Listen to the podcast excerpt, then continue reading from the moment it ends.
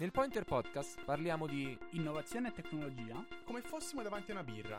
Siamo Luca, Eugenio ed Alessandro.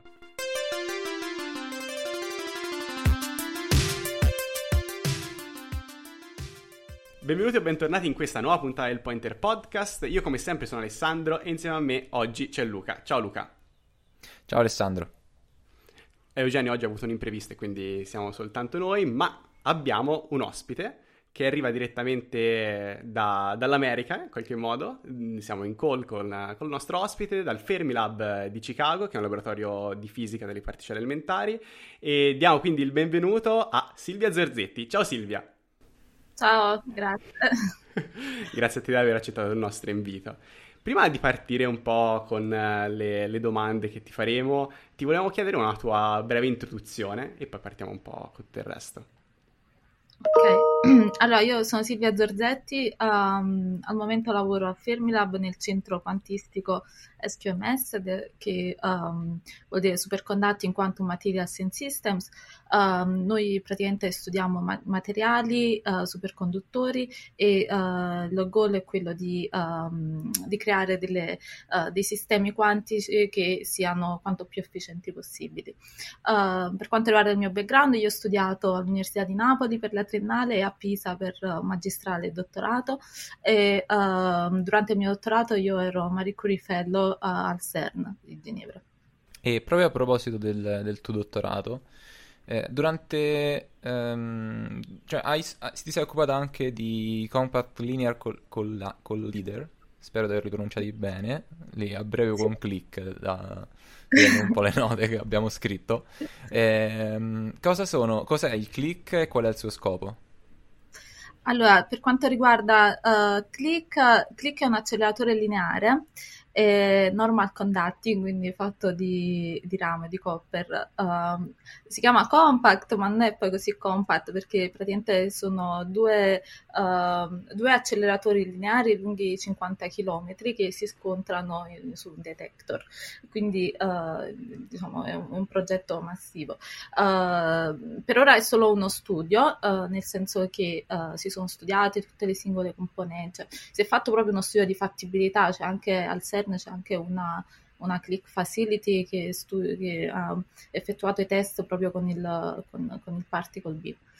Um, la, la, cosa interessante di Click è che uh, praticamente con gli acceleratori lineari si, fare, um, si possono accelerare gli elettroni e quindi fare studi su elettroni piuttosto che su protoni, che sono diciamo, delle particelle più elementari e quindi più pulite in qualche modo.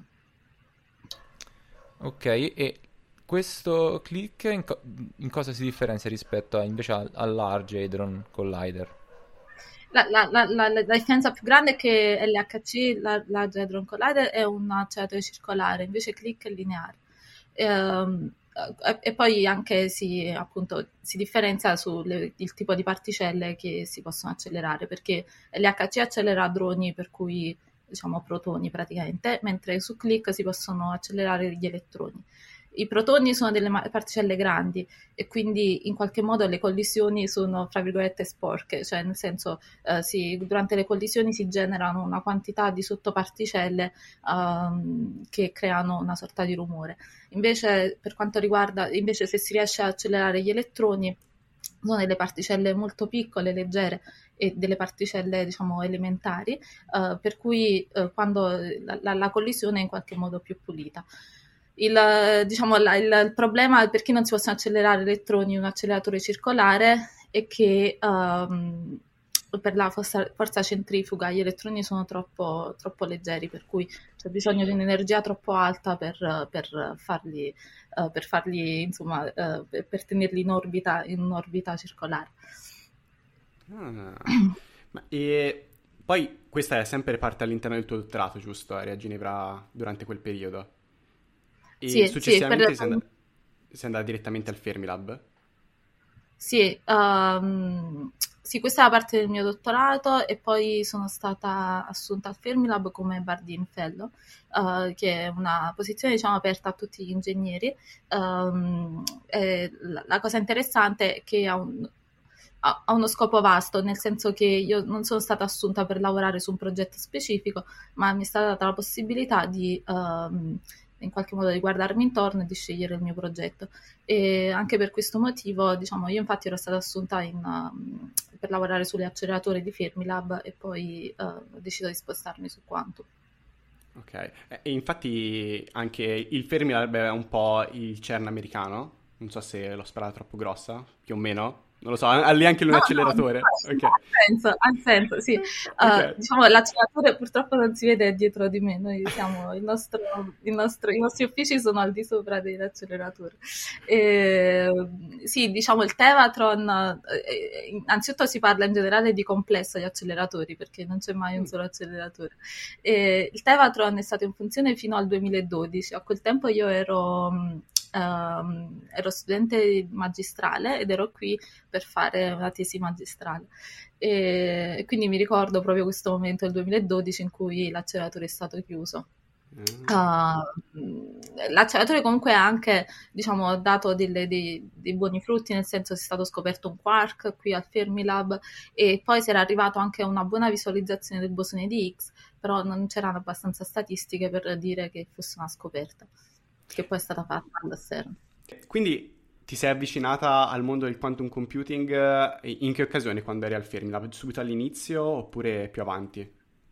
Sì, diciamo che nel 2017, quando io ero da poco al Fermilab, ehm, il, erano- il laboratorio aveva deciso di devolvere alcuni fondi per cominciare un primo quantum computing lab.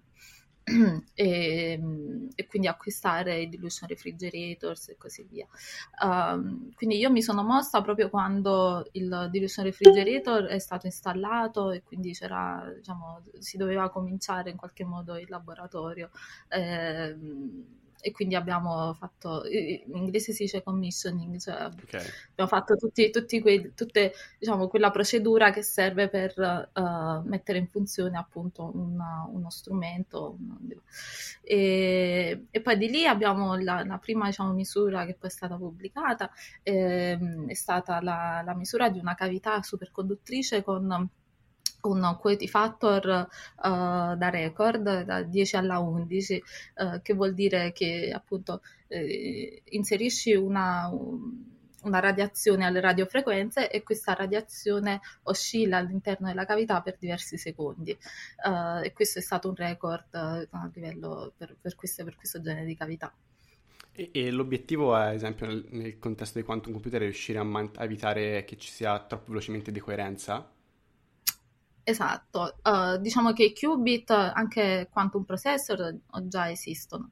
Uh, il problema è che sono um, gli, gli, errori quantisti, gli errori computazionali sono troppo alti per, per poter uh, veramente dimostrare un quantum advantage. Uh, il, il, questo, diciamo, il vantaggio di fare una computazione quantistica esiste già a livello di teoria, però a livello pratico um, è, è, difficile da dimostrare perché i processori che esistono, diciamo, possono, cioè, cioè, introducono dei rumori. E um, un tipo di rumore, per esempio, è la, uh, è la decoerenza o coerenza, um, cioè per quanto tempo il, l'informazione quantistica rimane in vita. Uh, sono stati fatti comunque dei, dei grandi passi avanti, uh, però comunque siamo a livello di uh, microsecondi, millisecondi, diciamo se si parla di cavità superconduttrice. E ammettendo di riuscire poi nel futuro a, a rendere, a ovviare il problema della decoerenza sempre, sempre di più, quali sono i problemi che ci si aspetta che possa risolvere un quantum computer e quindi dare questo vantaggio rispetto alla computazione classica? In generale, diciamo, tutti i problemi computazionali che, uh, che richiedono troppo tempo ad una, ad una, macchina classica. Quindi uno dei problemi che si cerca di risolvere è appunto la fattorizzazione dei, dei numeri primi e, uh, e, questo è un problema che richiede anni, decenni a un computer classico e invece c'è una teoria uh, che, che, dice che, la, che, si può, che si può fare diciamo, in maniera semplice. ci sono anche cioè delle cose che appunto che sono nella vita dei nostri tut, nella nostra vita e noi non ce ne rendiamo conto. Ad esempio i film di animazione HD uh, ah, richiedono, hanno un costo computazionale molto alto perché uh, diciamo, fare la computazione di tutti i pixel, magari molto piccoli, quindi sono milioni, sono miliardi di pixel, richiede un costo, un costo computazionale molto alto. E ci sono delle start-up che si occupano di uh, creare algoritmi quantistici per l'interpolazione dei pixels, ad esempio. Uh, altrimenti il problema classico proprio che si può risolvere in, in quantum computing è il, um, uh, diciamo, la comunicazione in, in maniera sicura. Uh, diciamo che se ci sono due canali, si chiamano, diciamo, la teoria chiama Alice e Bob, se ci sono due canali che sono collegati attraverso un canale quantistico, ehm, praticamente è, e poi c'è, c'è diciamo, un cattivo che, che si, vuole si, vuole introdurre, nel canale dato che il readout, cioè l'operazione di leggere un'informazione in, a livello di quantum computing è unica, cioè nel momento in cui tu leggi l'informazione la stai alterando.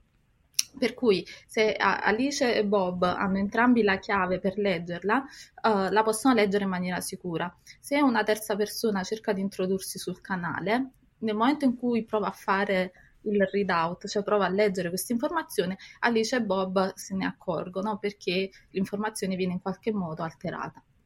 E quindi questo, diciamo, in questo modo si possono creare dei canali sicuri per la comunicazione. Queste startup che hai nominato cioè, hanno effettivamente dei prodotti che già sono diciamo, utilizzabili o è ancora un po' una cosa teorica?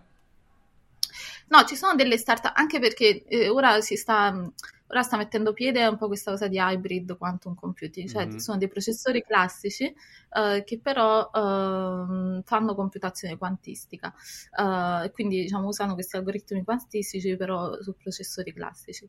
E um, ovviamente le startup che diciamo al momento magari sono più visibili sono quelle che lavorano proprio sull'hardware, cioè sull'effettuare, proprio sulla realizzazione dei qubit, però sì, stanno mettendo piede anche queste, queste startup che lavorano appunto più su algoritmi. Um, un'altra cosa, per esempio, che anche a livello farmaceutico, a livello di uh, sinte- sintetizzare le proteine o formule chimiche, uh, anche lì magari c'è una richiesta un, computazionale molto alta, per cui, uh, per cui si è richiesto magari un calcolo quantistico.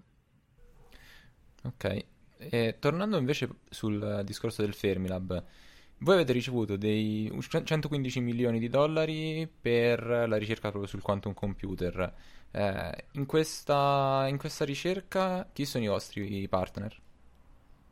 Eh, I nostri partner sono, um, oltre a Fermilab, ci sono diverse università, come ad esempio uh, Northwestern University, c'è anche Stanford, uh, ci sono altre università. Anche nell'Interland di Chicago c'è l'Illinois Institute of Technology eccetera. Um, poi ci sono altri laboratori, eh, laboratori nazionali come ad esempio IMS Lab, um, poi c'è anche la NASA, la NASA ha anche un laboratorio um, che si occupa di tecnologie quantistiche, si chiama anche IMS, e, e, poi c'è uh, diciamo, il nostro maggiore partner industriale Righetti Computing, che è una di queste... Uh, era startup, insomma una di queste compagnie che uh, sta, uh, sta, creando quantum uh, processing unit, quindi computer quantistici. E voi state proprio effettivamente creando un quantum computer, in che modo il vostro si differenzia rispetto, l'architettura del vostro quantum computer si differenzia rispetto a eh, competitor come possono essere ad esempio Google o IBM? Eh, Google, IBM e anche Righetti, diciamo, per lo più cercano di sviluppare computer quantistici a livello di 2D, quindi di chip. Invece noi stiamo, cercando, cioè noi stiamo sviluppando i nostri computer quantistici su, uh, su tecnologie uh, eh, 3D, quindi um, usando delle cavità superconduttrici. quindi questa è la, la maggiore peculiarità della nostra tecnologia. Ok. Righetti, dove è? È in California? Sì, sì. Ok, ok, ok, curiosità. E invece parlando un po' più di te, uh, guardando un po' dal tuo profilo LinkedIn, abbiamo visto che in pochi anni sei, uh, hai cambiato di posizione in posizione all'interno del Fermilab fino ad arrivare a Deputy Head uh, per quanto riguarda il dipartimento di, che si occupa di quantum computing. qual è la percezione dal punto di vista di cultura eh, nei confronti dei giovani? Cioè, si dà molto più spazio ai giovani? Che, che tipo di, di, rapporto c'è con, con questi? Sì, diciamo che secondo me si dà spazio alle, diciamo, alle idee e alla volontà di fare. Ecco. è una delle, una delle cose diciamo, più interessanti che può avvenire se si è assunti negli Stati Uniti o nella mia posizione come ad esempio un laboratorio nazionale e, e in qualche modo quella di, di avere la, la capacità di, di perseguire una, un, un, filone di ricerca e cercare di dimostrarlo e anche avere una sorta di budget a, di, a disposizione per, uh, per, per avere dei risultati. Invece qualcosa che ti ha colpito sia in positivo che in negativo della cultura americana rispetto a quella eh, che c'è in Italia? Uh, una cosa diciamo decisamente positiva appunto è quella di dare spazio alle persone, alle idee um, anche alle persone che hanno iniziativa. Ecco.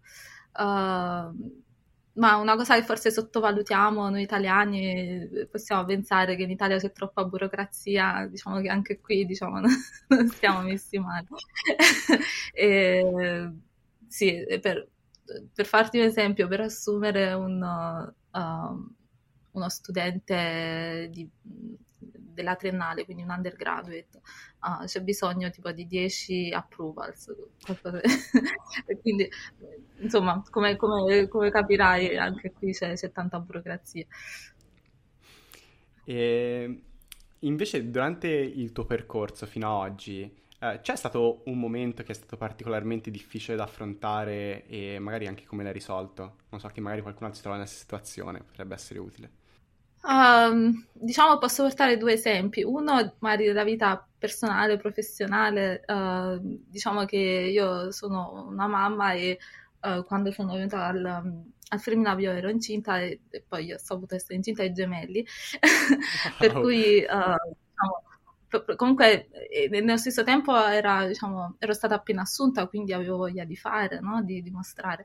E, ehm, e, quindi questo è stato, quindi essere diciamo, in un posto, tra virgolette, nuovo, uh, cercando di fare bene sia dal punto di vista personale che, eh, che, professionale, senza magari l'apporto, senza magari il welfare familiare che c'è in Italia, questo è stato decisamente complicato, però eh, ce, l'abbiamo, ce, l'abbiamo, fatta.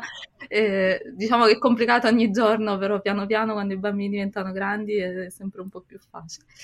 E, ehm, Invece da un punto di vista professionale, uh, per esempio io mi sto interessando ora di qualcosa che va un po' oltre lo scopo del centro SQMS, che sarebbe la, la comunicazione appunto, quindi in che modo uh, quindi sviluppare una tecnologia che sia in grado di collegare due uh, computer quantistici attraverso fibra ottica.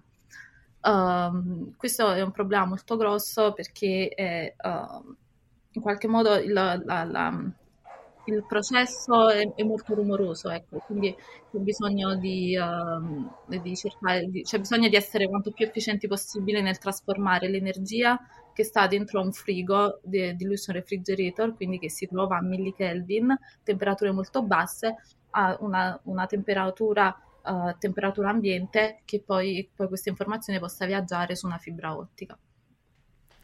Quindi, quindi da quello che dici c'hai possibilità comunque di fare ricerca su temi che magari non sono proprio legati al, al, diciamo, al tema principale e lo fai sempre nel tempo, diciamo, lavorativo, c'hai comunque necessità di, di, che queste ricerche vengano approvate da qualcuno, puoi pensarle, proporle, come funziona? Sì, il laboratorio mette a disposizione ogni anno delle, uh, diciamo c'è, c'è un bando uh, per, il qua- per, il quale i, i ricercatori possono, uh, possono, inviare una proposta. E um, quindi io l'anno scorso, due anni fa, ho inviato una proposta per questa tecnologia che si chiama Transda- Quantum Transduction e uh, mi è stata approvata, quindi ora ho un fondo di un milione di dollari per tre anni. Cavolo, figa. Ho capito. E ehm, hai in programma per il futuro ritornare in Italia o stai molto bene là e chi lo sa? chi lo sa? Eh, chi lo sa, ok. sì, diciamo che, uh, che al momento uh, diciamo stiamo bene, non, non, diciamo, da un punto di vista lavorativo appunto ci sono tante soddisfazioni, mm. ovviamente manca la parte de- della famiglia, no? personale, anche il fatto di avere dei bambini e poterli, diciamo, farli vivere una cultura diversa da quella in cui sono vissuta io, no? mm. E quindi questa è una, una, cosa che manca sicuramente, però ecco, forse ancora non ho deciso cosa voglio fare da grande. Ma e anche un'altra curiosità, come uh, è nato il, um, l'andare al Fermilab? Cioè, a un certo punto hai detto, cavolo, vado al Fermilab, oppure, non so, ti sei trovato un po' nel, nel ritmo delle cose, col dottorato e tutto il resto? Sì, diciamo che in realtà per me il Fermilab non era nuovo perché um, io uh, ero venuta al Fermilab all'inizio come summer intern, come insomma, una sorta di programma di scambio nel 2011 e questo è il bando che l'Università di Pisa apre uh, ogni estate. Ora c'è stato uno stop a causa del Covid uh, che però stiamo cercando di ripristinare. E, e, quindi nel, nel 2011 ero già venuta qui come intern. Poi uh, nel 2012 mi hanno chiesto di tornare e ho fatto qui un progetto di tesi magistrale. E, e dopo sono tornata, poi sono tornata in Europa e ho fatto questa esperienza al CERN di quattro anni. Uh, e poi sì, era un po' nel... Poi in realtà a me è sempre piaciuto diciamo che Fermilab è una grande comunità, quindi una, gran, una, sorta di grande famiglia, per cui a me è sempre piaciuta l'atmosfera qui, la comunità e uh, sono tornata molto volentieri. Ok. Silvia, siamo arrivati in fondo a tutte le domande che avevamo pensato di farti e ti ringraziamo ancora per la disponibilità che ci hai dato. E, niente, non so se vuoi lasciare qualche tuo contatto, se qualcuno magari ti vuole contattare, mm. magari non so, su LinkedIn, come Cosa pensi? Sì, grazie a voi. E, appunto, il mio nome completo è Silvia Zorzetti e uh, mi potete trovare su LinkedIn um, oppure la mia email è zorzetti.fnal.gov e um, insomma, se ci sono domande, curiosità, sono, sono felice di rispondere. Silvia, grazie ancora. Grazie ancora. Grazie a voi. E niente, per i nostri ascoltatori ci sentiamo in una prossima puntata. Ciao. Ciao. Ciao. Ti ringraziamo per aver ascoltato il Pointer Podcast e ci auguriamo che la puntata sia stata di tuo gradimento. Se è così ti chiediamo di condividere questa puntata sui social e di far conoscere il nostro progetto ai tuoi amici e colleghi. Se non vuoi perderti i prossimi episodi, iscriviti al nostro podcast. Il Pointer Podcast è disponibile su Apple Podcast, Google Podcast e Spotify. Se ci segui su Apple Podcast, ti chiediamo di scrivere una recensione ci aiuterà a crescere e a raggiungere un pubblico sempre maggiore. Se vuoi contattarci, puoi farlo tramite email all'indirizzo info-pointerpodcast.it o tramite social. Siamo su Twitter, Facebook, LinkedIn ed Instagram. Grazie per averci ascoltato e alla prossima!